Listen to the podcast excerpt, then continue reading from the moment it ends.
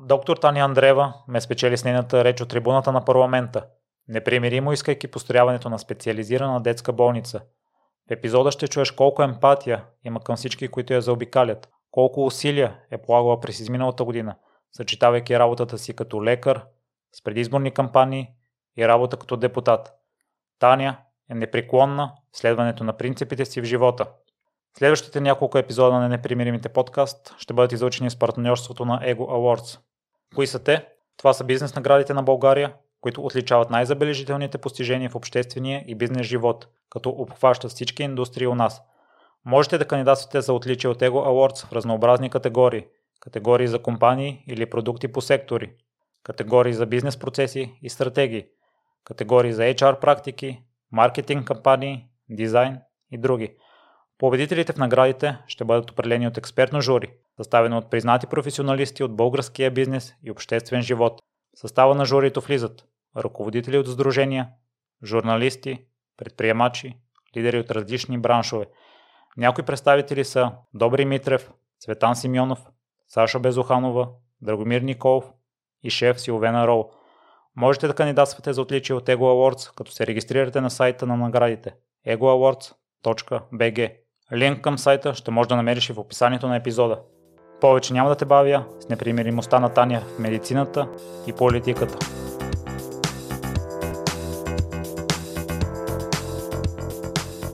Здравей, Таня, за мен е огромна чест, че се съгласи да ми гостуваш. Здравей, благодаря за поканата.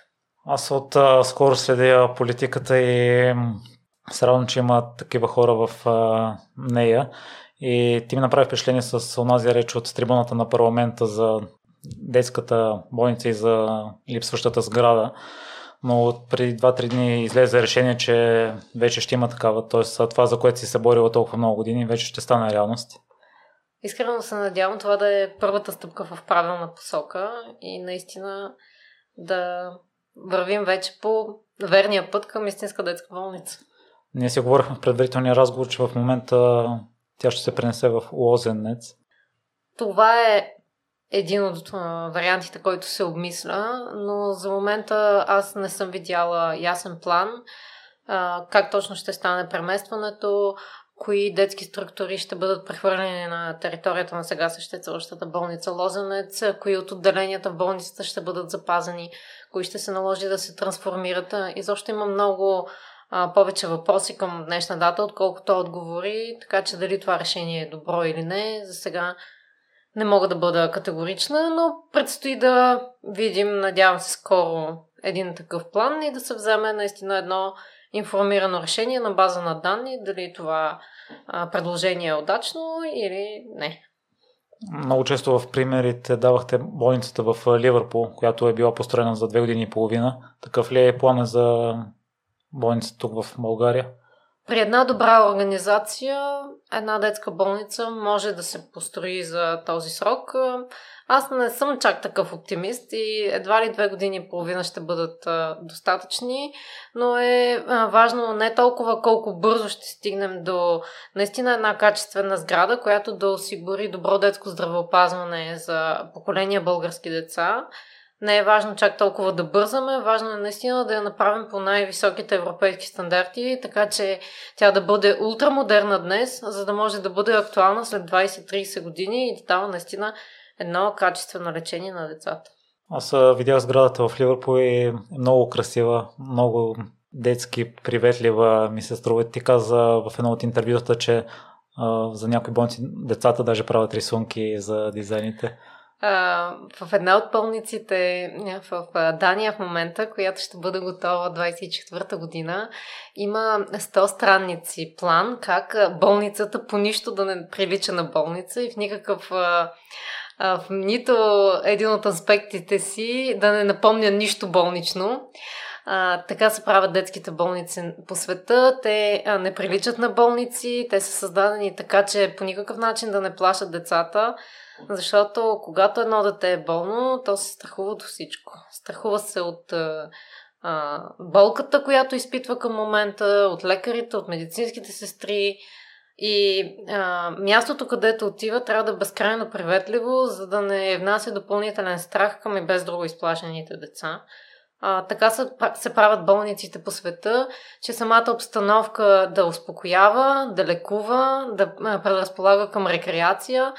А, и дори са правени проучвания, че а, болнични стаи, които гледат към а, парка, а, водят а, много по-бързо до оздравяване на децата, хоспитализирани в тях, отколкото болнични стаи, които гледат към а, коридорите на а, болницата.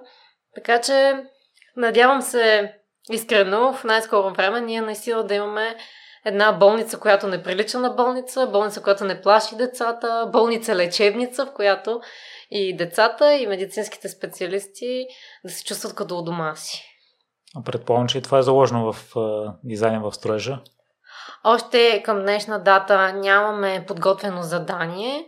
Това, което предстои и трябва да се направи в най-скоро време, по възможно най-качествения начин е един анализ, цялостен анализ на детското здравеопазване в страната, който да ни предостави нужната информация, каква е а, заболеваемостта по отделните нозологични единици, в отделните възрастови групи, каква е прогнозната заболеваемост за следващите години, каква ще бъде ръждаемостта, съответно, за страната. И защо да се даде една много добра перспектива какво ще се случва с детското здравеопазване през следващите а, 10-20 години, за да може на база базата на този анализ ние всъщност да имаме а, една подробна информация от това какви точно детски отделения трябва да бъдат заложени в новата детска болница, какви детски специалисти, какви амбулатории, какви а, съответно лаборатории и допълнителни структури трябва да съществуват в нея. Но без този анализ ние на практика не можем да направим едно пълно задание.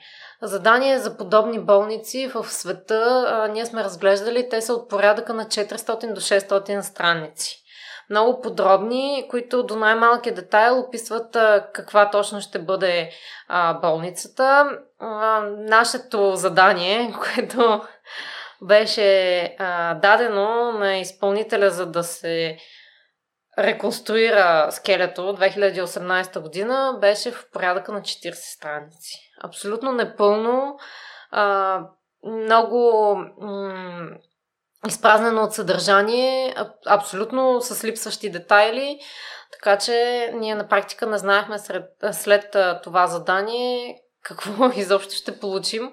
Както разбрахме и вчера от министра на здравеопазването, този а, строеж е бил абсолютно невъзможен за довършване, не само архитектурно-инженерно, но и документално. Тоест, ние две години имахме един проект, който беше напълно невъзможен. Надявам се, че ще използват твоите услуги. Миналата седмица участва в експертните преговори.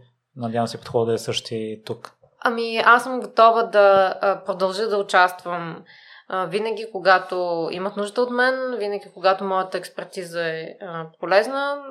Така че смятам, че ще продължа да работя за напред в областта на детското здравеопазване. Не смятам да се отказвам. А като спомена отказването мен и това ме впечатли в теб и в речта, в непримиримостта, която влагаш за постигането на целите. В интервюта, които гледах и определенията на твоите приятели са именно такива, че трудно се отказваш. Откъде идва това твое качество, Таня? Ами, не знам, сигурно чиста проба и над. Някакси още от малка не съм от кротките деца. И в общи линии съм човек, пред който думичката не не стои. Когато съм убедена в нещата, които са, правилни, просто преследвам целите си до край и, и няма място за отказване. Още повече, че в този случай на карта, са, на карта е заложено това, което аз най-много обичам грижата за моите пациенти. И ако ние като държава не сме в състояние да осигурим наистина една а, добра педиатрична помощ. А, Що за държава сме? Защо изобщо плащаме данъци? Защо, как можем да раждаме деца спокойно в тази държава, ако когато детето се разболее, ние нямаме най-добрите условия да го лекуваме в страната? В такъв случай има ли нещо, което може да, да те спре да продължаваш да се бориш? да те принуди да се откажеш, защото в тежките ситуации до момента не си спирала? Ами, докато съм жива и здрава, няма да се откажа. надявам се, надявам се това да продължи, защото аз а, виждам, а, а, че наистина това човек да а, е здрав а, е единствения фактор, който определя дали може да свърши нещо или не. А, моята дъщеря а, веднъж ми каза, мамо, единствения шанс да не успееш да свършиш нещо е ако не си достатъчно упорит, когато не се случват нещата, да се откажеш. Тоест, пробваш пак и пак, докато не се получи накрая и а, когато не се отказваш, рано или късно нещата ще станат. Няма, няма начин да не станат. Въпрос на достатъчно упоритост и достатъчно опити. И аз тук съм като те път, Таня, не бих се отказал от нещата, които искам, но в някой момент не е ли по-добре да се откажеме и да се захванем с нещо друго. Аз това до скоро време го приемах като отказване, но наскоро чух една друга перспектива, че всъщност не се отказваме, просто сменяме посоката. А, знаеш ли, последните няколко години а, аз стигнах до едни заключения, че а, когато се колебаеш в дадено свое действие, мислиш го за момента за правилно, не си съвсем убеден и пробваш и то не стане, и пробваш пак и то не стане, виждаш, че всичко е срещу теб, тогава може би наистина е добре да забавиш, да дадеш крачка настрани, а, но специално в а, а, каузата ми за национална детска болница, абсолютно всичко, което се случва в живота ми, казва това е правилният път, трябва да продължиш напред. И всеки път, когато съм си казала, не, не, тук вече нещата са много сложни, това е абсолютно невъзможно да а, се обърне в наша полза, тогава са се появявали хора, които са ме подкрепили безкрайно много. И а, когато а, 2018 година първо ще започна с цялата история, за да разбереш за какво ти говоря. В 2017 сформираме инициативен комитет, който се казваше Детски здравен парк и имаше за цел да замоли институциите да направят, да решат да правят национална детска болница. 2018 година министър Наниев ни обеща, че ще имаме детска болница и а, предложи изоставения строеж в двора на Александровск. И тогава ние бяхме постигнали до някъде своята цел, защото все пак бяхме убедили институциите, че трябва да има детска болница, но в същото време ние получихме една подигравка на своите искания. Защото м- скелето по никакъв начин не беше нова детска болница, ами беше един невъзможен за довършване строеж. И тогава а, много от а, участниците в инициативата се отказаха. Но аз си казвам, нали, няма как да спрем до тук. Изхъбихме толкова енергия, за да а, накараме институциите все пак да свършат нещо. Трябва да направим най-доброто възможно. И аз 2018 година в началото нямах представа а, дали този строеж изобщо е годен, а, дали а, отговаря на съвременните архитектурни изисквания или на инженерните изисквания, просто защото това не, не са моите компетенции. Аз съм а, педиатър. Виждах, че а, строежа е изоставен, изглежда зле, но, но до там. М- аз нямах а, архитектурните или инженерни компетенции, за да а, дам насоки на Министерството на здравеопазването как да действа от тук нататък. И точно в този момент, когато а, аз бях много разколебана и се чудих дали да се откажа изобщо от цялата идея, се появи архитект Петкана Бакалова, която тогава беше заместник председател на Камерата на архитектите в България. И тя каза а, Вижте какво, тази, този строеж е архитектурно напълно негоден. В момента не се строят по този начин. А, нито болниците, още по-малко пък детските болници. Ние трябва да имаме нов архитектурен проект, който отговаря на съвременните изисквания. А, този проект не отговаря на а, изискванията на а, противопожарна безопасност, на изискванията за асансьорите и започна да изрежда нейните специфични архитектурни а, данни, които тя разполага благодарение на своята експертиза. Появиха се инженери, а, а, намерихме информацията, че 2009 година този строеж е решен за събарен, е а, обследван и а, обявен за негоден. 2011 година е решен за събаряне и вече когато разполагахме с всичките тези данни, а всъщност някакси доброто стечение на обстоятелствата ме събра с всичките тези хора. Това ми даде една нова сила да продължавам. И а, 2020 ни даде на всички нас много изпитания покрай а, COVID. А, ние загубихме една наша приятелка, много близка, невероятен лекар, която беше част от инициативата. А, и това много ни даде спирачка и много от хората загубиха вярата в случването на детската болница. И тогава пък се появиха а, в моя живот демократична България. Да, България. И те ми казаха, виж, това за политически процеси. Няма как пред гражданска инициатива да се случат. Трябва ти подкрепа отвътре. Дай да застанем за теб и да те включим в листите, за да може през политика да накараме а, да накараме управляващите да направят в крайна сметка детската болница. И така, така че а, да, понякога човек трябва да даде крачка назад за нещата, които не е сигурен, че са негова кауза в живота, но за нещата, за които човек е убеден, някакси няма право да се отказва човек.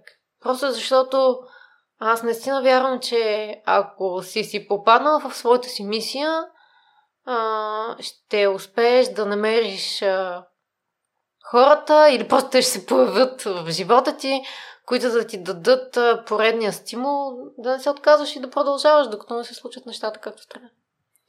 Съжалявам да чуя това за вашата приятелка. Това е много неприятно когато се Ами, случва? Това е загуба за, огромна загуба за българската педиатрия и Знаеш, аз мятам, че има хора, които живеят вечно и доктор Дил Кадил ще живее вечно.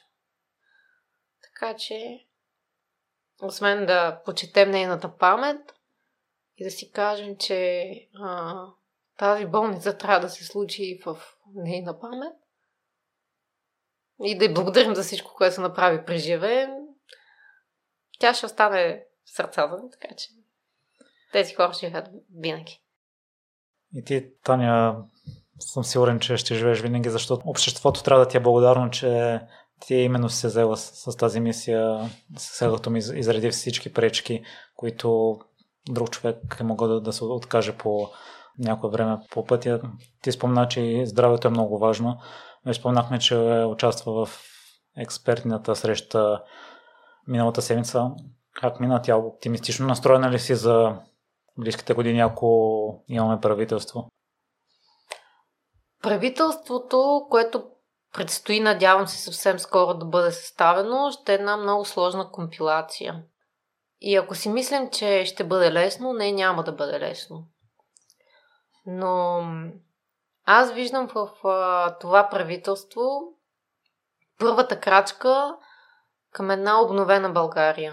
Защото нека си дадем сметка, че само преди една година в Народното събрание Народното събрание на практика беше придатък на изпълнителната власт. Народното събрание бяха ГЕРБ, БСП, ДПС, Патриотите, Марешки. На практика опозиция нямаше. Или беше много вяла в лицето на отделни хора от БСП. Момента в Народното събрание от най-различни партии има хора, които наистина вярвам, че желаят в България да има едно работещо правителство, едно мислещо народно събрание, което да бъде коректив във всяко едно отношение на изпълнителната власт. Така че аз виждам една смяна на генерациите в политиката и смятам, че новия морал и новите хора, които определено мога да кажа, че намериха място в Народното събрание, ще дадат една смислена посока на развитието на България. Много се надявам да е така. Няма да бъде лесно, защото м- правителство съставено от четири партии, до сега не е имало в България. Но вярвам, че на базата на компромиси ние ще тръгнем да се движим по голямата цел. Една по-справедлива и по-добра страна, която се развива по-добре и започва да догонва европейските държави. Това е приложимо и за сферата на здравеопазването. Здравеопазването е една много сложна система, която не търпи резки трусове. И ние трябва да бъдем много внимателни, особено в условията на а, тежка здравна криза, каквато, пред каквато ни изправи COVID. Но пък а, заради COVID всички недъзи на здравеопазването някакси лъснаха много по-очевидно. И в здравеопазването трябва да се направят много смислени промени, така че самото здравеопазване да бъде насочено към качеството на предлаганата услуга. Така че здравето на пациента и на цялото общество да бъде в центъра на здравеопазването. Крайно време е да престанем да а, даваме стимулите в здравеопазването на базата на количество на базата на брой преминали пациенти, на базата на брой хоспитализации. Трябва стимулите да бъдат насочени към по-добро качество на здравеопазването, т.е. да бъдем просто по-здрави. И здравната система да дава стимул на лекарите и на работещите в системата за това да предлагат качествена услуга. Таня, се радвам, че в парламента, за съжаление, вече ти не си депутат на 47-то Народно събрание. Това не е от чак такова значение. И на мен ми се иска да вярвам на думите на Киро Петков, че има почтени хора от дясно в средата и в ляво. Стана доста известен с това твърдение. Ти видя ли, че е така, че има почтени хора от всяка една от представените партии тогава? Да, определено го видях. Определено а, и сега като наблюдавам отстрани а, новите народни представители, виждам сред тях а, изключително добри професионалисти в своята си област, а, хора, които поне отстрани изглеждат с а, достатъчно висок морал, с ценности и искрено се надявам те да поставят новото начало на политиката в България, която наистина да е основана на това политиците да правят смислени реформи за добруването на обществото, а не да защитават лобистки интереси в полза на една или друга близко до властта фирма. Таня, сега ще ми се иска да преминем и през твоята история. Ти още от дете си мечтал да станеш педиатър, защото си спешлила от сериал успешно отделение. Да, така е. Много ми беше интересно спешно отделение и а, самия диагностичен процес, самото търсене на а, диагнозата е много интересно. Той е като а, игра на детектив малко. Събираш определени доказателства, а, за да стигнеш до правилната следа и до а, правилното, правилната находка. Така в детективски да го, да го кажа. Всъщност, диагностичното търсене представлява нещо като редена на пъзел, напасваш отделните праченца и най-накрая стигаш до вярната диагноза. Стигнеш до вярната диагноза, вече лечението е то е по протокол, ясно е и нещата са доста по-лесни. Но истината е, че а, не е само сериала спешно отделение, баща ми е ветеринар. И Оттам тръгнаха нещата. Любовта към животните, това, което виждах той да прави като ветеринар и после следващата стъпка е, е и любовта към хората, защото ако не обичаш хората, няма как да бъдеш добър лекар.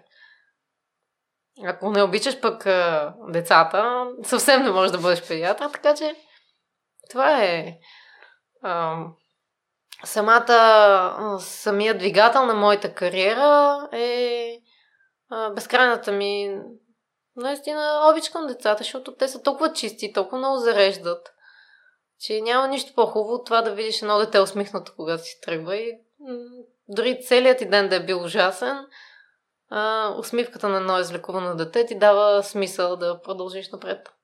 Това не ти порано сподели в разговора, че една от работата на педиатъра е да накара така детето да не се чувства сякаш е в бойница.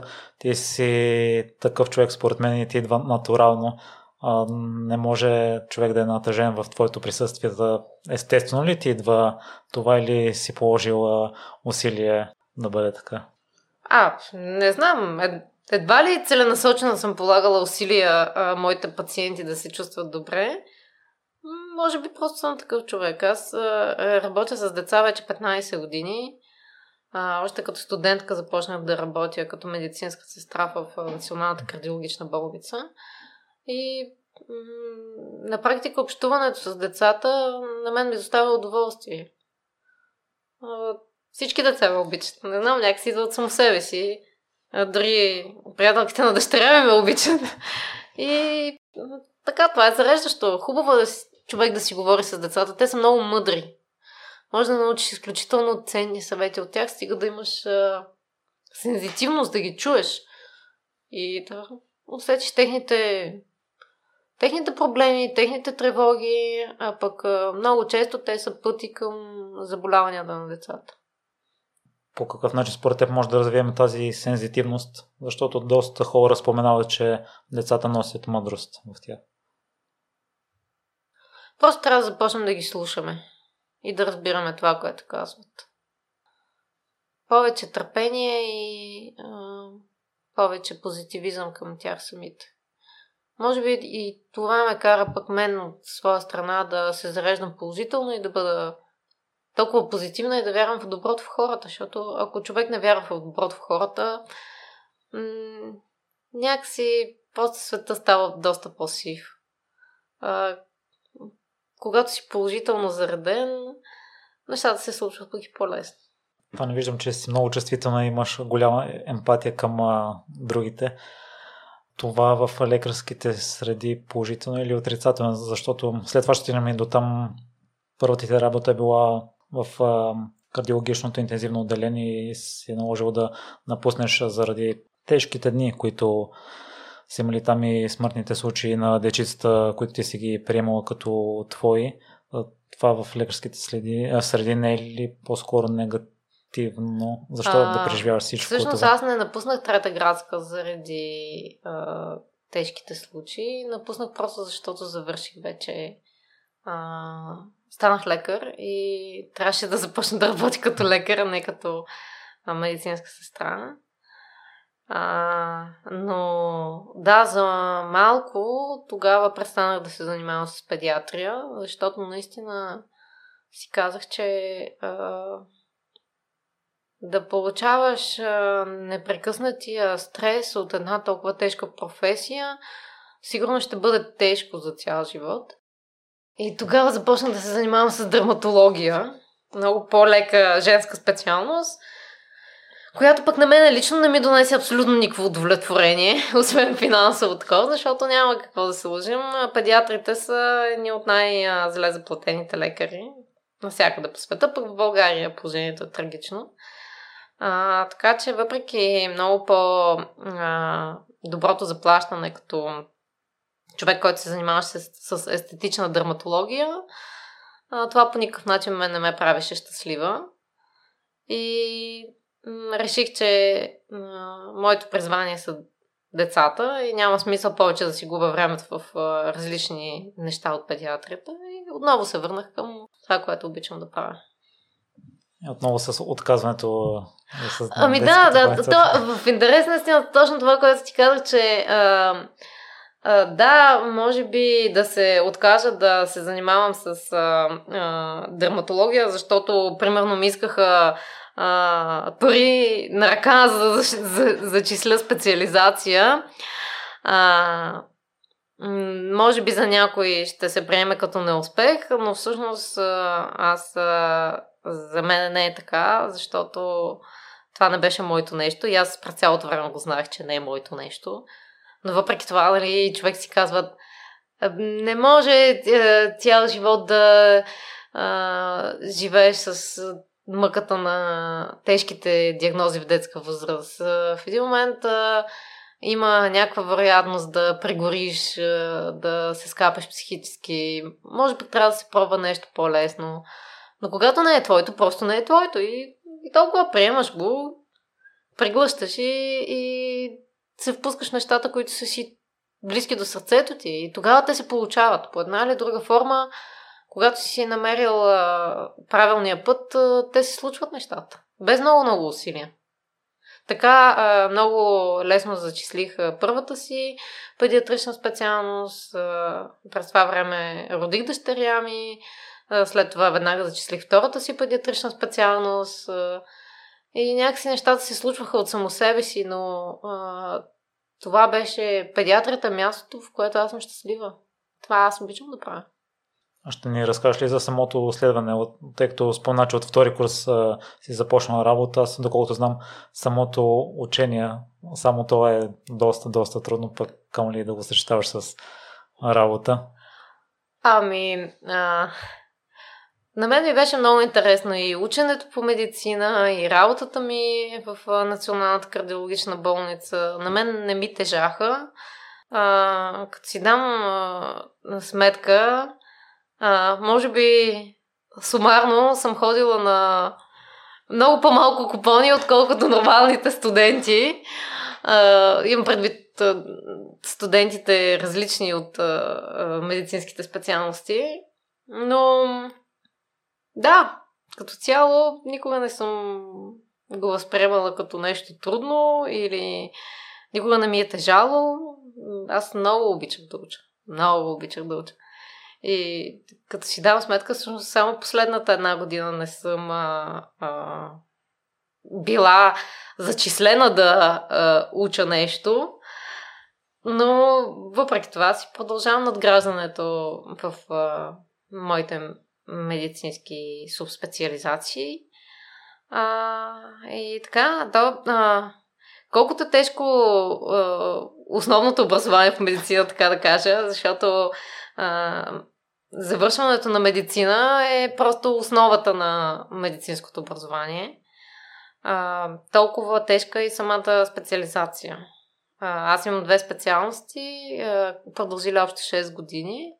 А, до момента 12 години само така официалното учене по медицина, а, което продължава, пак казвам, това няма, няма спиране, но а, в специализациите, а, освен, че а, учиш много активно, явяваш се на много тежки изпити, те се наричат колоквиуми, а, продължаваш а, да работиш на пълен график, а, както всеки редови лекар, с а, дежурства, а, с а, пациенти зачислени, за които трябва да се грижиш. А, просто единствената разлика е, че полагаш допълнителни изпити, за които трябва да се готвиш. Те са много сериозни. Откъде се мирала това време? Имало ли е безсънни нощи? Да, безсънни нощи винаги е имало. Намира се време, когато човек иска да е, случи нещата, време се намира винаги. Смятам, че докато човек а, учи, развива се, а, не спира търсенията в живота си, това дава стимул и само по този начин човек се чувства истински жив и да няма пълноценен. Спрем ли да се развиваме, спрем ли да учим, да четем, а, тогава някакси м- оборота на живота ни се забавя. И хората, които развиват себе си, дори устаряват по-трудно. Те не намират време да устаряват. Живеят на пълни обороти, чувстват се щастливи. Това може би е моят стимул да продължа. И да, да чета и да се развивам. Няма, няма смисъл да се спира. Спрем ли, Просто губиме, губиме мотивация, губим дух. Така че продължаваме. С силна психика се изисква, според мен, всеки ден да си в болница толкова честота, как я разви нея. Ами, може би във времето, не знам. Аз а, а, дойдох да живея в София на 15 годишна възраст с моята сестра. Тя е 4 години по-голяма от мене. И може би самия факт, че от толкова а, ранна възраст съм поемала отговорност за себе си, ме е накарало да порасна по-бързо и да развия психиката си. Всъщност не знам дали съм си развила психиката си. Аз съм много чувствителна. А, много навътре приемам нещата. А, лесно се разстройвам. Допък лесно ме минава. И, и така. Не знам доколко това е развита психика. По естествен начин ли ти минава лесно или имаш някакви процедури, които прави след тежък ден? Не, нямам абсолютно никакви процедури. Обичам да съм навън с детето ми и така си почивам с нея. Аз вчера изгледах филма Пианистът и да те върна за влиянието, което могат да имат филмите и сериалите. Може би ако го бях гледал като дете заради брилянтната игра на Ейдриан Броуди и заради красотата на това да свириш на пиано, може би лесно бих си изкушил да и аз да бъда пианист. Но филма се разказваше за войната и аз съм чувал истории на хора оцелели от нея, които развиват посттравматичен стрес и дълго време не могат да се възстановят след това. При лекарите има ли такъв а, симптом? Ами, има. Тежко е. Аз а, не помня излекуваните деца, помня загубените деца. Децата, с които, на които не сме успели да помогнем. И това е много тежко. Но крайна сметка няма как да се оставиш на а, стреса, на провалите, на неуспехите да ти движат живота. Просто трябва да се събереш и да продължиш напред. Моя стимул е детето ми. Ако аз се откажа, какъв пример давам на нея? А, нямам време за депресии, а, нито пък за отчаяния. А, живея живота си ден за ден и се опитвам да се справям така, както, както мога. Това ще разкажеш ли за връзката си с детето? Прочетох, че си е родила рано и не си била... Не, всъщност бях на 27. Не смятам, че а, на 27 човек а, ражда рано. Може би, да, записвал съм си, че не си била подготвена. О, не, не, никога човек не е подготвен за дете. Аз не знам а, дори някой и на 50 години да роди дали е готов за дете. А, винаги а, децата ни учат в движение. А, няма човек, който се е родил да научен да бъде родител. А, въпрос на това а, доколко си готов да отдадеш себе си на детето и на връзката си с, с, детето. Аз имам прекрасни отношения с моята дъщеря. И смятам, че ние към днешна дата сме много повече а, приятели, а, отколкото тя ме възприема като строгия родител, който а, налага забрани и команди. А, по-скоро има едно взаимно разбиране и решения основани на диалог. Така се старая да я възпитавам. А, тя е разкошно дете, много отговорна а, и аз съм абсолютно късметлия, че ми се е паднало такова дете. Решение основани на диалог ли е причината според теб да изградите приятелски взаимоотношения, не по-скоро взаимоотношение майка-дъщеря? Ами, надявам се, не знам. А, човек не се ражда родител. Ние всички се учим в движение. Въпросът е да има взаимно доверие, наистина да има разбиране, а това става само с разговори, с подкрепа. Аз съм наистина дълбоко вярвам, че деспотизма в родителството не води до нищо добро. И затова предпочитам да съм по-скоро родителя-приятел, отколкото родителя, който се кара и налага забрани. А, хубавото на родителството е, че ти дава един стимул да правиш нещата наново. Например, аз започнах покрай нея наново да карам кънки, научих се да карам сноуборд. А, неща, които може би съм си мислила, че никога няма да направя в живота си. Да си казваш, а, аз ако не го направя това заради нея, а, що за родител съм? Защо тя да страда от това, че примерно аз не карам ски или сноуборд и да не ходи а, на зимни спортове? По-добре да се науча, за да може тя да се чувства щастлива пък на, а, навън. И така, така че тя е моят стимул. Тя е моето моя стремеж и посока да, да, не, да не се предава. Това не прочетох, че не можеш да отделиш толкова време, колкото желаеш. По какъв начин наваксвате, освен на. Ма никак общите. не наваксваме. Не наваксваме. Просто опитвам се по някакъв начин да балансирам между всичко и не знам изобщо дали успявам. Сигурно не успявам, но толкова мога. Не мога да... Много искам да разтегля денонощието и да го направя примерно 36 часа или 48 часа. Най-добре ще ми бъде. Обаче няма го това време и затова а, се старая, когато а, имам свободно време, просто да го прекарваме активно заедно. А, дали ще правим нещо интересно, а, дали ще ходим на интересни места а, или ще спортуваме нещо заедно. Просто се старая времето да бъде запомнено. А не просто празно време.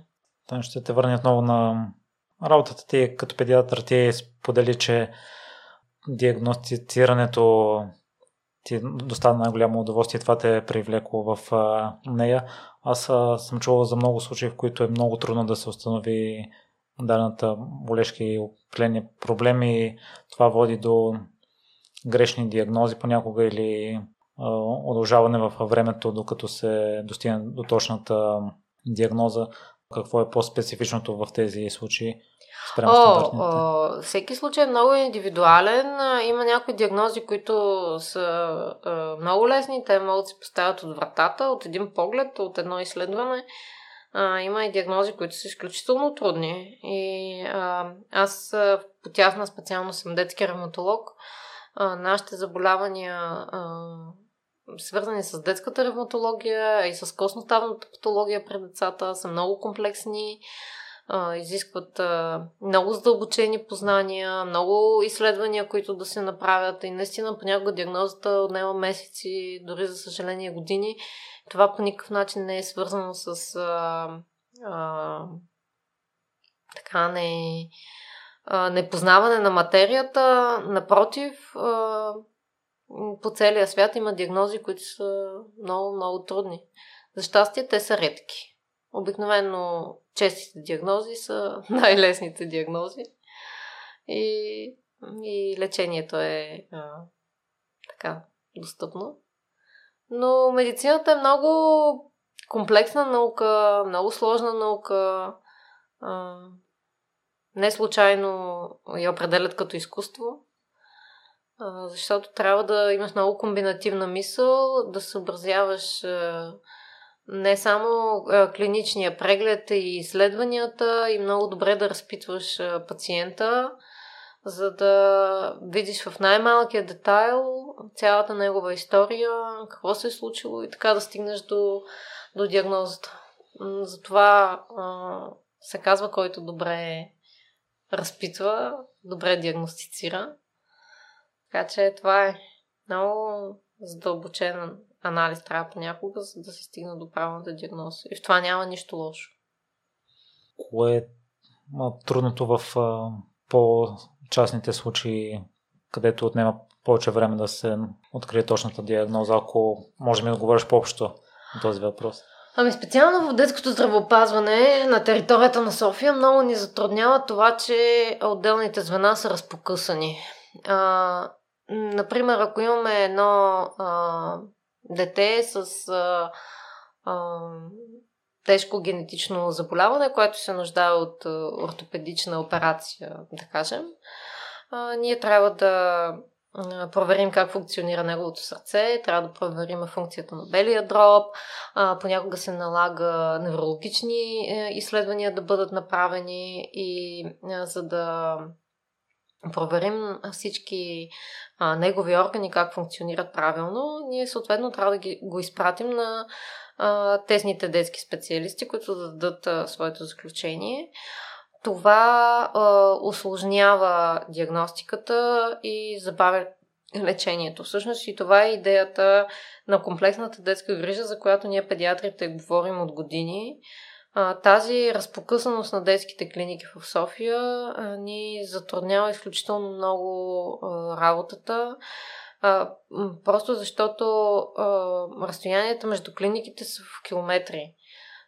Ортопедията в Горна баня се, се намира на единия край на София, Националната кардиологична болница в другия, а, клиниката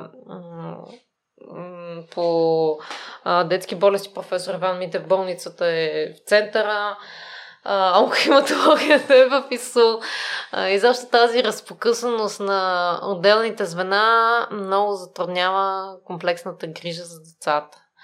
И тук е момента да кажа, че колегите педиатри в цяла София работят на световно ниво и са изключително добри специалисти, дават всичко от себе си за абсолютно смешни заплати.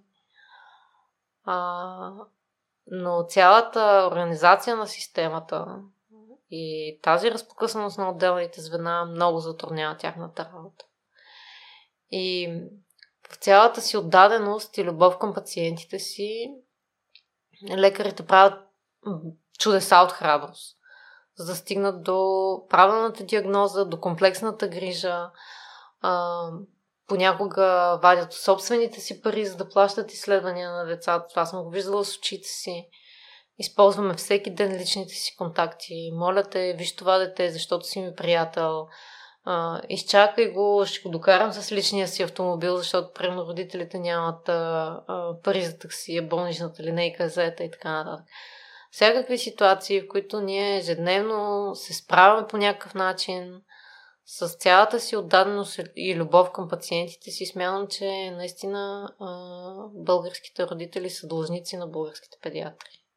Защото сме поставени в едни много, много трудни условия на работа. И въпреки всичко работим на едно много добро ниво.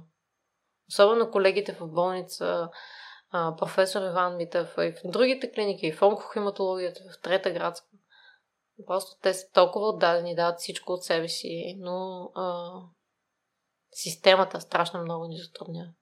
И работим въпреки нея. А с новата сграда би трябвало тези проблеми ами, да отпаднат? За това още 76-та година е поставена началото на тази мечта да има една комплексна детска болница, която да лекува децата на най-високо ниво. Защото когато става въпрос за една лесна диагноза. Нали си говорихме за лесните и трудните диагнози.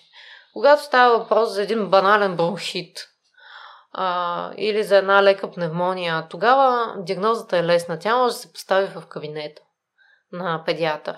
И лечението е лесно. И детето се оправи, всичко е наред.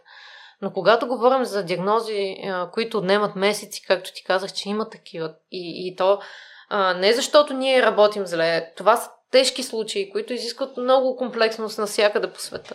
Примерно, диагнозата системен лупус отнема средно 6 месеца навсякъде по света да бъде поставена. В клиниката по детска ревматология ние сме поставили тази диагноза в рамките на 2 дни. А, колегите работят наистина на световно ниво, но много многократно ще ни се улесни работата и целият процес по диагностиката, ако всичките диагностично-терапевтични звена са на едно място. И пак казвам, тук не говорим за леките случаи, ами говорим наистина за децата с най-редките и най-тежките заболявания в страната, които имат нужда от комплексен подход, от мултидисциплинарен подход, от много изследвания, от м- лекарска грижа, която да е наистина от най-високо ниво и то на екип от специалисти. Лекарската работа не е работа за индивидуалисти. Ние работим в екипи. И а, когато тези екипи са разпокъсани, това е като да а, имаш а, фабрика за автомобили, обаче а, в целия град да са ти пръснати отделните части, ти да се опитваш да ги сглобиш. Е, няма, трудно се сглобява така. Отнема време да се сглоби така. А, затова не трябва един цялостен подход към а, детския организъм и една наистина мултидисциплинарна грижа. Когато това го постигнем, многократно ще ни се повиши качеството на диагностика и лечение на българските деца. И просто самите процеси ще се ускорят. Няма да позволяваме напредването на диагнозата да се случва по-бързо, отколкото самия диагностичен процес, защото и в момента и това го има, за съжаление. Колкото и наистина колегите да се стараят и да работят на много добро ниво. От това, което разбирам, по-хубаво е да се отложи диагнозата, отколкото да се прибърза и да се даде грешна такава. Не, не, това са процеси. Сам, самата диагностика е един процес. По-добре е да се направят всички възможни изследвания за най-кратко време, така че диагнозата да е правилна. А не да се ние разкарваме децата между една болница и друга, защото в едната болница има детски кардиолог, в другата има детски нефролог, в третата има ядрено-магнитен резонанс. Това разкарване отнема време. Тоест, а, понякога нямаме достатъчно клинични белези да поставим дадена диагноза. Просто заболяването не се е развило достатъчно за да поставим диагноза. А, друг път пък ние от самата разпокъсаност на отделните детски звена губим време в провеждането на една консултация, на едно изследване – и така децата се разкарват. Хоспитализирано дете в една болница трябва да отиде до друга за определен преглед, трябва да отиде до трета за определено изследване. Докато ако всички са в една сграда, този процес многократно ще се улесни. Вместо да а, се а, вика линейка да кара детето от едната болница до другата, то просто ще се качи на горния етаж, където се намира нужния му специалист. Или ще слезе до отделението за образна диагностика, където да се направи примерно ядрено магнитна резонанс или друго образно изследване изследване. Това ще ни даде една а, национална детска болница възможност наистина за комплексен подход, за една добра диагностика и лечение по най-съвремени стандарти. Това не спомня, че специалистите в България са на световно ниво. Спочетох за теб, че си член на Английския лекарски съюз. Как да, когато, когато завърших, имахме идея да заминаваме за Великобритания. Така и това не се случи. И не съжалявам за което. Много колеги мои заминаха в Германия, в Великобритания, Словения, из цяла Европа. Просто защото ако а, заплатите за а, в различните сфери имат разлика между България и Европа, то в медицината тази разлика от порядъка на над 10 пъти. 15-20 пъти разлика. Защото на един лекар с а, моята специализация в Великобритания стартоват, с моите две специализации, стартовата заплата в Великобритания е 90 паунда на час. Което мен ме е срам да кажа колко ми е заплатата в България, но не е редно един педиатър да взима по-малко, отколкото един продавач в мола, към, с цялото ми уважение към труда на всеки един. Но а, достигането до познанията, които един лекар с една-две специалности има, изисква време. Това време е инвестиция. И няма как един лекар да е изгубил. А, да е изгубил. Това не са изгубени години. Няма как един лекар да е инвестирал 10-12 години от живота си в образование и през това време да а, е бил издържан от родителите си, защото то си е точно така, си докато а, покриваш следваща и следваща квалификационна степен в своето си кариерно израстване, нямаш много възможности за а, самоиздръжка, особено в България. А, та, някакси достигането на това ниво на познание трябва да бъде оценено адекватно от здравната система. Това е една от причините а, на преговорите с Продължаваме промяната. Ние с доктор Семечиев да поискахме минимална почасова ставка за труда на работещите в здравната система. На лекари, на медицински сестри, на акушери, на рехабилитатори, всички да имат минимална почасова ставка. За да може да се знае под тази сума на час няма как да работи един лекар. Защото сега наистина сумата, за която работи една медицинска сестра или един лекар е смешна.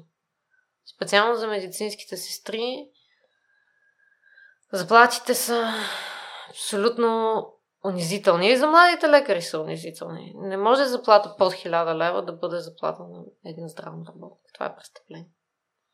Това ли налага някой да работите на 2-3 места? Да, абсолютно. В смисъл, как с 1000 лева човек може да си плати найема, сметките, да се грижи за семейството си, това на практика е невъзможно. Затова а, лекари, медицински сестри работят на поне 2-3 места, за да могат да си докарат някакви прилични доходи.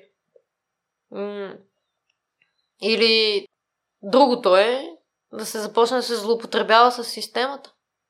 Каквито злоупотреби в момента са практика, за съжаление. И аз не искам това по никакъв начин да бъде така. Трябва да има много добър контрол, да се спрат злоупотребите с здравната, в здравната система, но и заплатите на работещите в нея да бъдат достатъчно адекватни на квалификацията, която те са получили. Защото а, лекарите са интелигентни хора, високо интелигентни хора. И ако те са поставени на ръба на оцеляването, ще измислят всякакъв начин, за да изкарат допълнително пари. Дали под формата на договори с фармацевтични фирми, дали под формата на така наречения избор на екип, който на практика в много болници е станал задължителен, на плащане на пари под масата, на договори с, за фирми, които доставят консумативи. Начините на изкарване на допълнителни пари са ужасно много. Някои от тях изобщо не са нито редни, нито морални. И когато направим системата такава, че наистина да заплаща адекватно труда на работещите в нея и а, направим така контрола в системата, че да не може да има злоупотреби с нея, тогава наистина ще видим едно по-качествено здравеопазване и ще се спре това непрекъснато доплащане от страна на пациента, което е абсолютно безобразно. До сега не съм се замислил за жертвите, които правят лекарите и за цялата отдадена стания. Та, какво друго не разбираме за лекарите, което буди също такова възхищение? Не се разбират а, сложните процеси на човешкото тяло, които се случват, защото има една истина, че всички рано или късно умираме. И колкото и медицината да напредва, никой до сега не си е тръгнал от този живот жив рано или късно това се случва. Въпросът е да си живеем живота максимално качествено и максимално дълго. Здравната система това трябва да ни го осигури. Но, за съжаление, има неща, пред които ние, лекарите, сме абсолютно безсилни. Има неспасяеми диагнози, има неспасяеми случаи, има всякакви инцидентни. И според мен е, а, българския пациент трябва да прояви повече разбиране и толерантност, но в същото време и трябва да изисква качество от лекарите, които се грижат за него и от медицинските специалисти. Просто трябва да направим така, че лекарите и пациентите да бъдем от една и съща страна, защото болестите са безпощадни. И ние сме заедно с пациентите си трябва да се борим срещу болестта, а не да има конфликт лекар-пациент. Това е недопустимо. Болестта е другата страна на, на, на цялата тази битка. Срещу нея трябва да се борим и то съюзени с пациентите си, а не помежду си, не лекар-пациент. Този конфликт не трябва да съществува. Може би тук е валидно това, което спомена за отношенията ти с дъщеря ти, че на база диалог трябва да се взимат решения. О, да.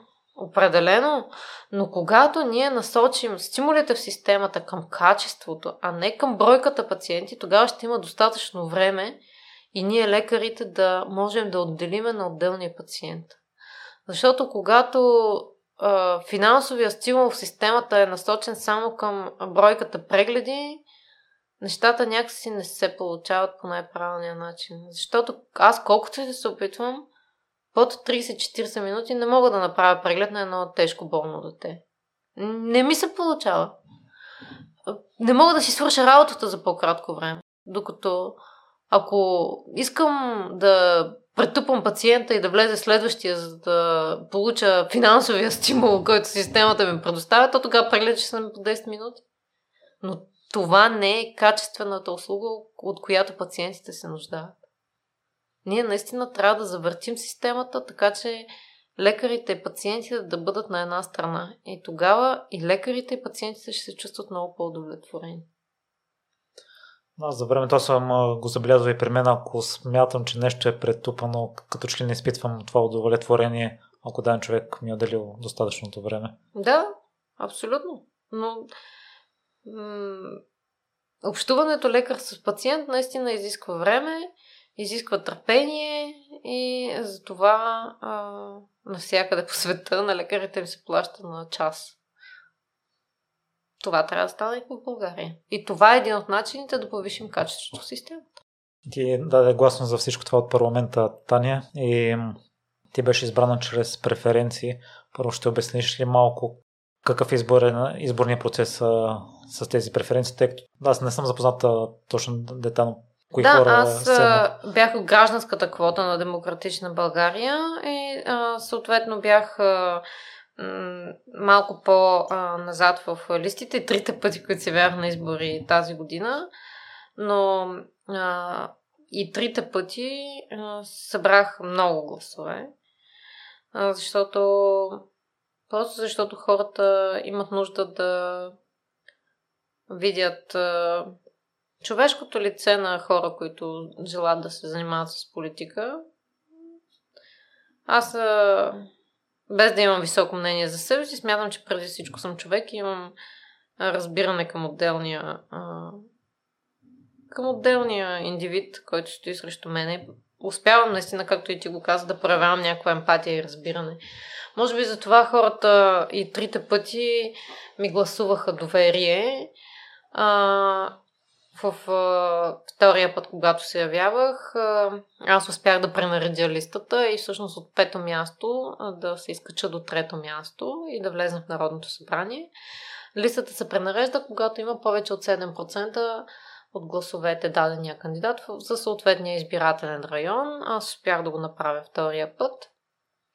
А, третия път а, не ми достигнаха 80 гласа, за да пренаредя листата а, имах 2500 преференции, 2502 последния път, когато се явявах на изборите.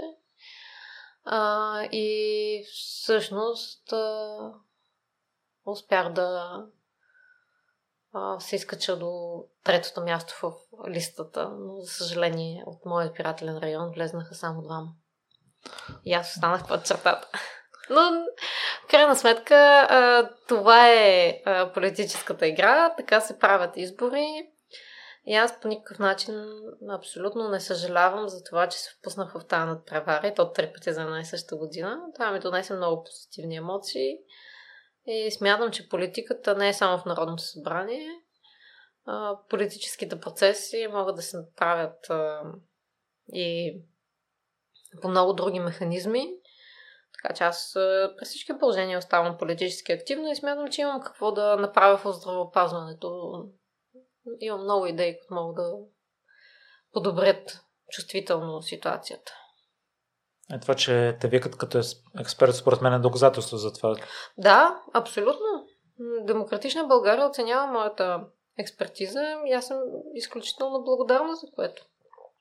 И е важно на бъдещите избори хората да знаят, че преференциите са важни. ако подкрепят някой човек. О, да. А, много пъти, а, докато раздавах листовки и си говорих с хората на улицата, аз чух, а, ти си на много задна позиция, няма шанс никакъв да влезеш в парламента никога. Всъщност това изобщо не е така. Изобщо не е така. И а, аз го доказах, защото когато събереш достатъчно преференции, а, така е направен изборния кодекс, че а, влизат хората, които са получили повече гласове на, от обществото. И, и по този начин, а, всъщност, а, а, ние като избиратели решаваме кой да влезе в Народното събрание и кой не. Крайно време е български избирател да гласува за личности, за хора, за каузи, за идеи и наистина да си търсим отговорност от народните представители, които си избираме. Аз, когато бях депутат, макар и за 50 дни, направих открити приемни в парка, така че да могат да говоря с хората и като народен представител да им давам своеобразен отчет за това, което се случва в Народното събрание, за това, което аз успявам да свърша като техен избранник. Защото в крайна сметка, нека да се замислим какво е словосъчетанието народен представител. Представител на народа. Тези хора, които са в Народното събрание, са нашите хора. Ние трябва да знаем какво правят те, защото те работят за нас. Те са наши служители. И трябва да изискваме като общество трябва да си изискваме те да работят в наша полза, а не в а, интерес на а, едни или други а, фирми, близки до властта, а, лобистки интереси, корпоративни интереси и така нататък. Народните представители трябва да работят за народа. За това са там. От това, което виждах във Фейсбук, може би такива са ми приятелите, но от ти, Митко и на, и на последните избори от Продължаваме промяната хората, постоянно ви виждаха по улиците. Та, по какъв начин минаваше един твой ден тогава, тъй като ти беше доста, доста активна с... О, да си опише един мой ден! Имаме ли цялото предаване на света? А, един мой ден момент... започваше в 5 часа сутринта. Пишех поне по един пост. А, обичам да ставам много рано, защото тогава е тихо. И някакси съм... мога да се концентрирам. А, след това а, правя закуска, будя детето, приготвям се за работа. В, в 7 часа, 7 и половина вече съм излезнала. А, аз през цялата кампания работих, а, защото м- в моята болница отворихме, наложи се да отворим и COVID отделение и всички сме мобилизирани. Аз а, не съм част от COVID отделението, но а, всички колеги а, трябваше да бъдем на линия, защото ситуацията го изисква. И нямаше как да взема отпуска по време на кампанията, така че ходих на работа в а, 3 часа след като приключи моя работен ден. Отивах, раздавах листовки, връщах се, взимах детето и продължавах с нея да раздавам листовки и така до късно, до късно а, вечерта. В общи линии превърнах се детето в един граждански и политически активист, колкото и да не ми се иска. А, но за съжаление ситуацията го а, изискваше и смятам, че се представих достойно и на тези избори. Благодаря на абсолютно всички хора, които са ми повярвали и са си дали гласа за мене. И искам да им кажа, че а, да не се чувстват разочаровани по никакъв начин и че техния глас не е отишъл на празно, защото аз наистина ще продължа да работя по каузите, които съм обещала, че ще движа напред.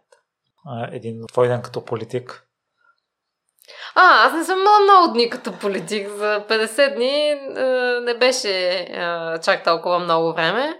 Но е, много интересно, че е, един мой ден като политик, всъщност беше един ден мой ден като лекар. Аз е, почти през цялото време продължавах да работя в болницата, така че отново ставах в 5 часа сутринта, ходих до болницата до баня, минавах визитация, преглеждах си пациентите и в 10.30 се връщах обратно в Народното събрание, където гласувах в бюджети и така понякога до а, в един от дните до 2 часа през нощта. А, и така, няма. А, беше много динамично, много интересно.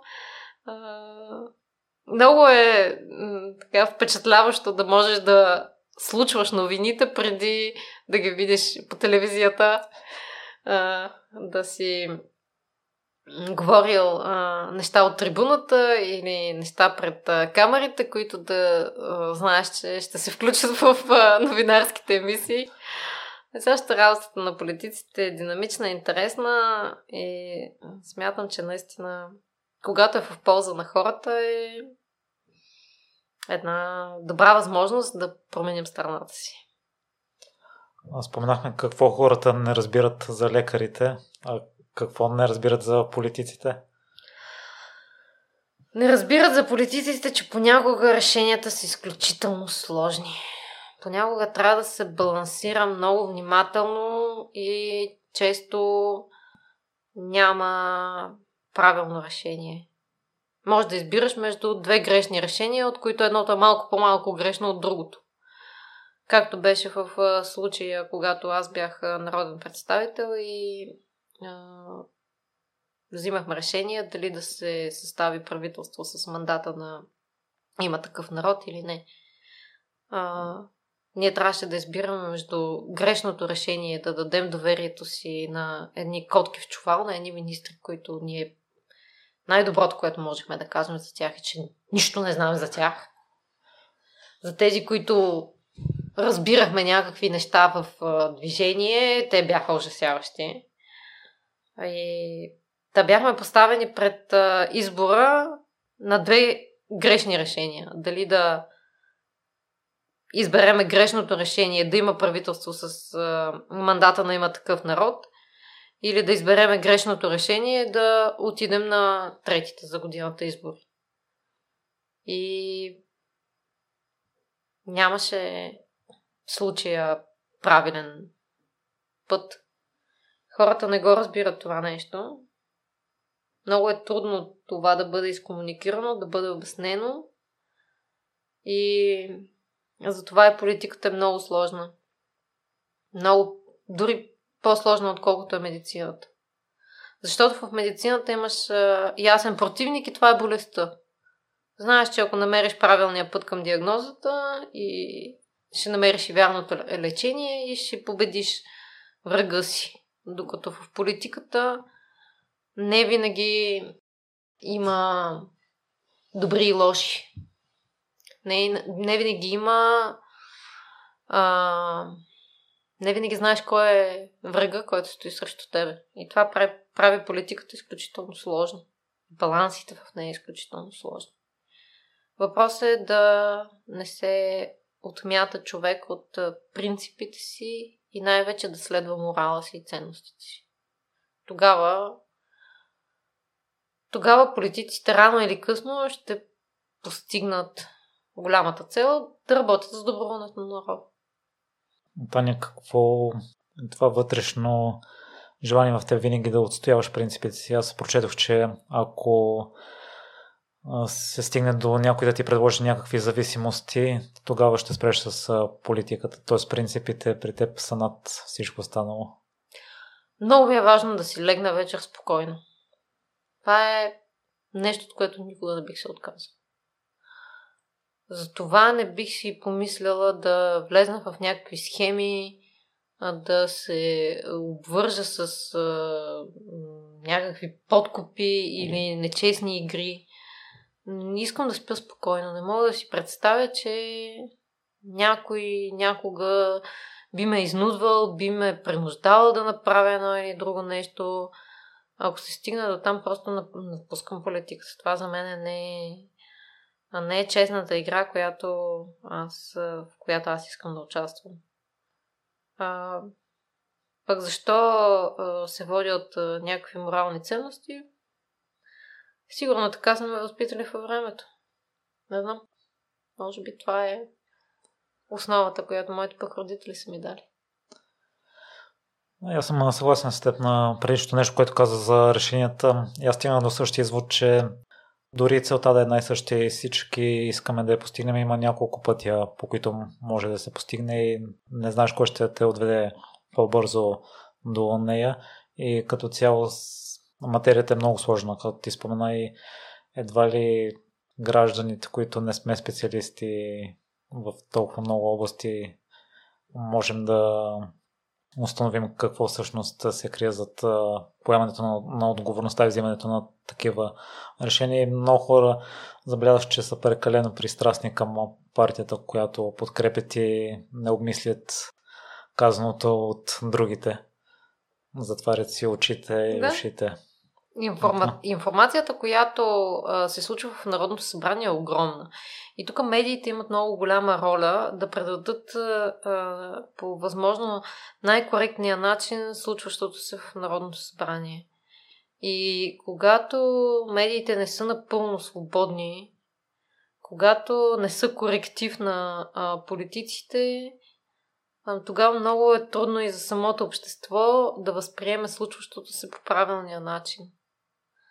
Защото последните години наблюдаваме наистина една сложна медийна среда на зависимости, която до голяма степен рефлектира и в цялото ни общество, което е много, много голям проблем. Трябва да си освободиме медиите и те наистина да бъдат четвъртата власт, каквато е тяхната роля. За да може обществото да е достатъчно добре информирано за случващото се и да може на базата на предоставеното от медиите да сформира своята позиция за едно или друго решение в политическия живот. Оптимистично настроена ли си? Да. Аз съм абсолютен оптимист. Винаги съм била оптимист. Дори а, прекалено оптимистична за ситуацията, в която се намираме. Много ми се иска да вярвам, че ще се оправят нещата и наистина ще тръгнем в един възход съвсем скоро. Таня, имаш ли си любима история от парламента?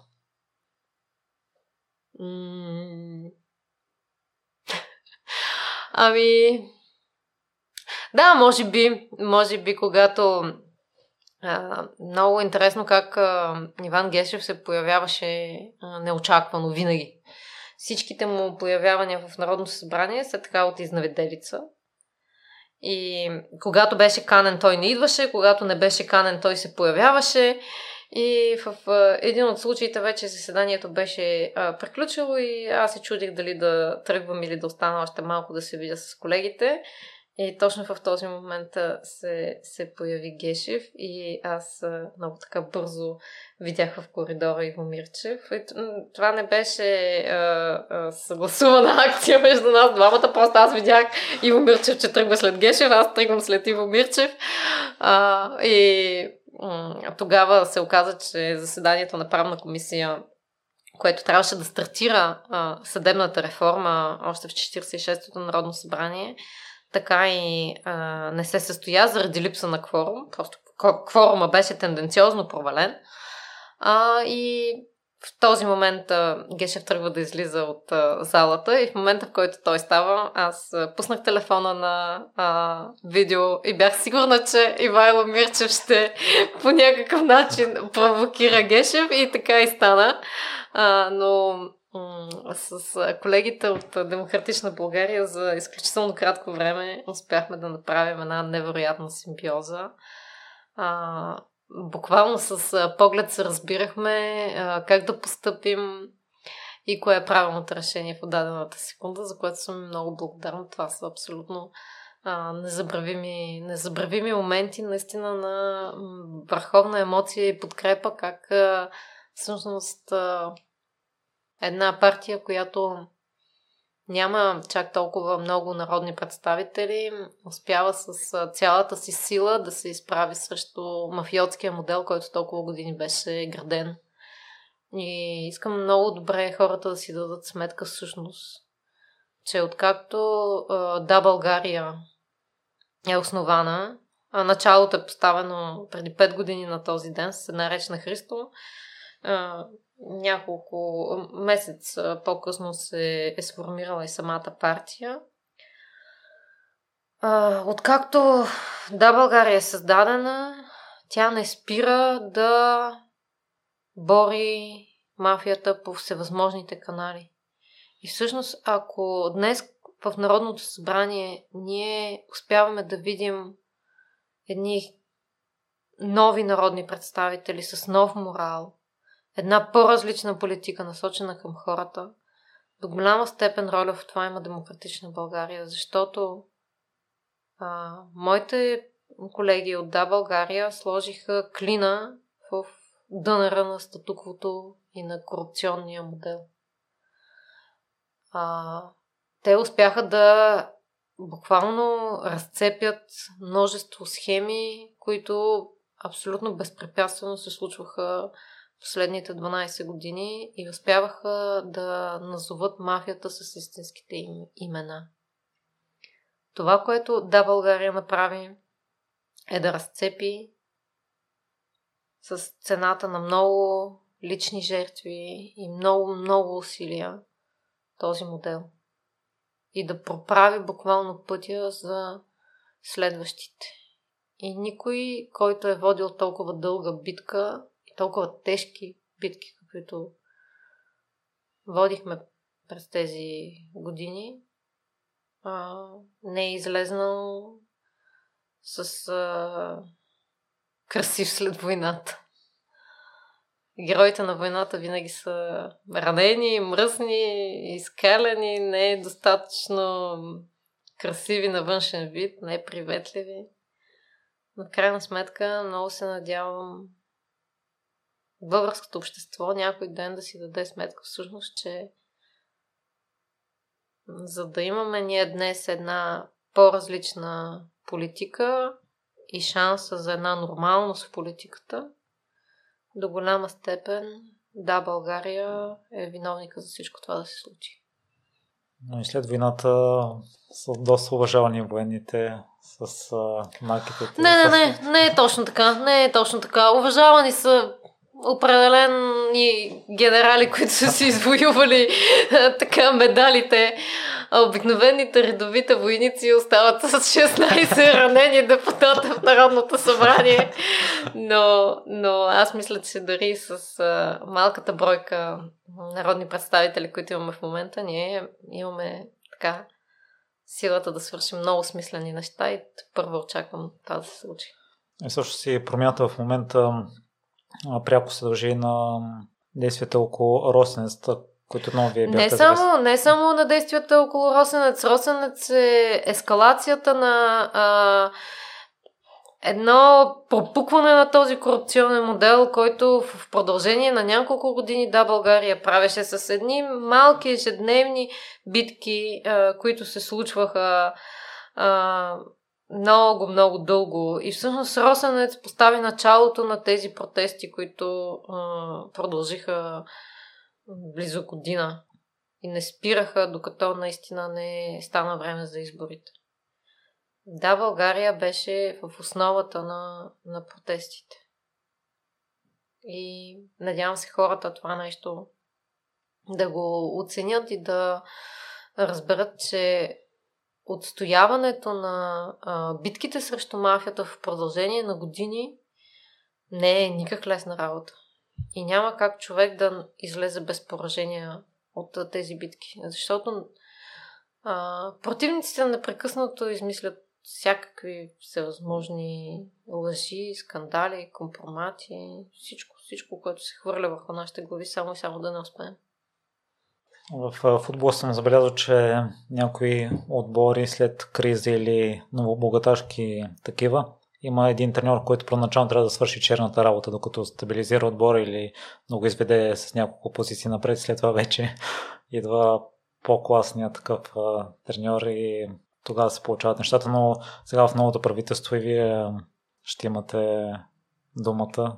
Да, така е. Новото правителство ще бъде една сложна компилация, но надявам се наистина да бъде успешна и съм щастлива, че ще участваме в управлението под една или друга форма. Ако всичко е наред, да се надявам. Ако всичко е наред, разбира се, се подпиша споразумението.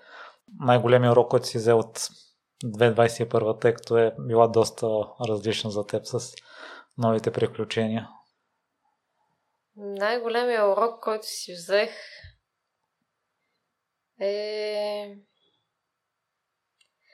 Може би, че съдбата рано или късно те среща с правилните хора и просто е въпрос на време да, да се появят в живота ти. И съм благодарна на всички приятели, с които ме срещна тази година. Тани, последните въпроси са в какво си се провалила? Провалила съм се в това, че не успях да започна специализация по дерматология. Ето един провал, който във времето не, е, не го оценил като провал. Какво съм се проваляла? Ами, честно да си призная, не мисля, че имам някакви много големи провали в живота си, като си замисля. А, съм успявала да постигна нещата, които искам, пък с цен... било той с цената на много усилия и лични жертви и така, може би големи провали в живота си, честно казвам, не съм имала. Да? Малко нескромно звучи от моя страна. А с какво се гордееш най-много? С дъщеря ми. Тя е страхотна. Не мога да не се гордея с нея. Тя е по-доброто мое малко аз.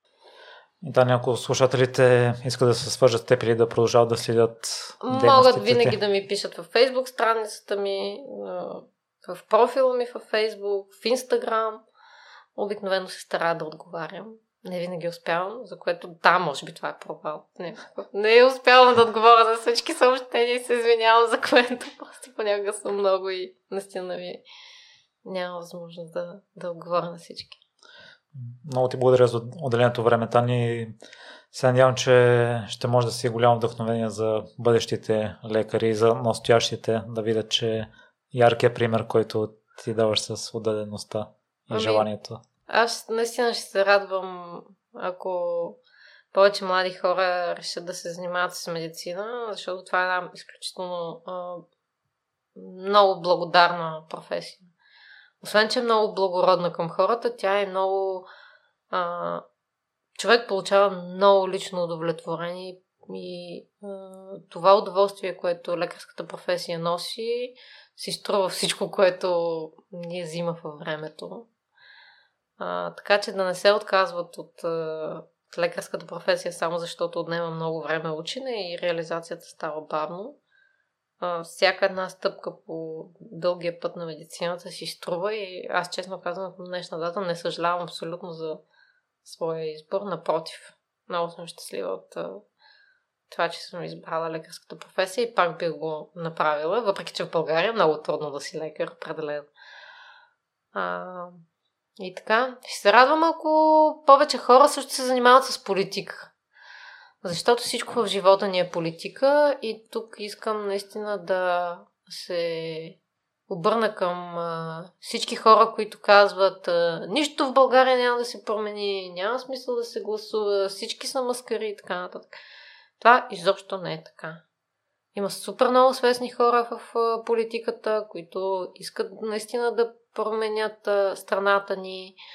А, въпрос обаче на всеки един избирател е да бъде малко информиран и да даде наистина смислено своя глас за отделни личности, за техните каузи, за това, което вижда като направено от тях във времето, за да можем наистина да смениме поколението в политиката на България и този безкрайен преход, който е целият мой и твой живот, най-накрая да свърши и ние да станем една средно европейска развиваща се държава, която да тръгне по правилния път. Просто искам да кажа на хората всичко в живота ни е политика.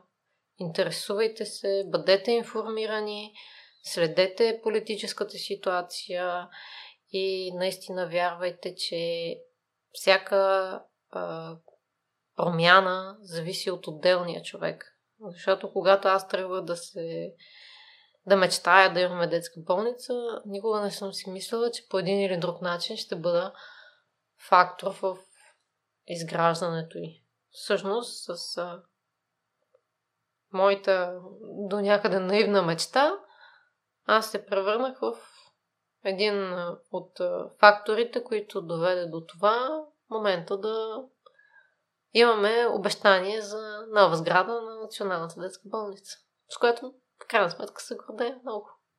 Благодаря. И аз ти благодаря.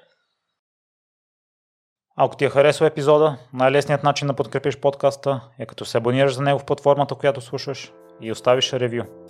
Благодаря ти и лек ден!